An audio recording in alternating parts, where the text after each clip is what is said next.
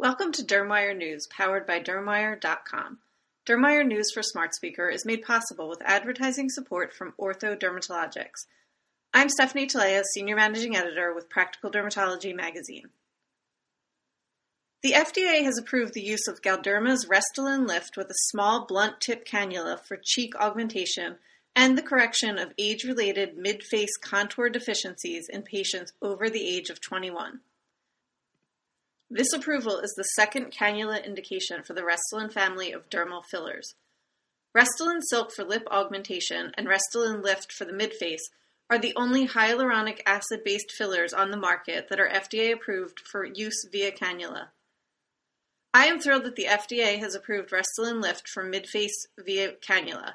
I prefer using cannula versus a needle when injecting specific areas of the face, says Dr. Anne Chapas, a dermatologist in New York City and a clinical trial investigator for Restylane Lift for the midface injection via cannula in a news release.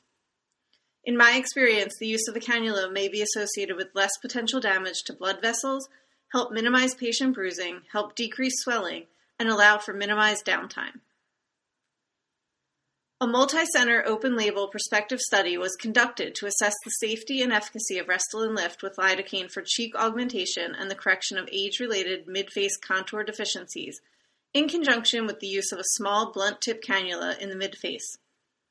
The 16-week study took place in four centers across the U.S. with 60 male and female subjects 22 years of age or older. At 16 weeks after treatment, 98.3% of subjects showed improvement in both the right and left midface based on the treating investigator's assessment using the Global Aesthetic Improvement Scale, a global seven point scale for aesthetic improvement in appearance. Following treatment, no severe related adverse events were observed.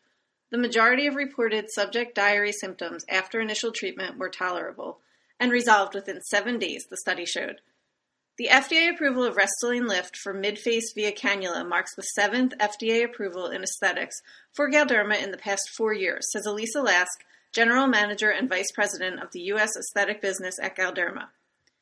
We have increased our investment in research and development this year in order to help grow the aesthetic market. Our goal is to continue to offer new solutions and delivery symptoms to our customers to help drive new patients into aesthetic offices. Thank you for listening to Dermwire News, powered by Dermwire.com. This editorially independent program is supported with advertising from Ortho Dermatologics.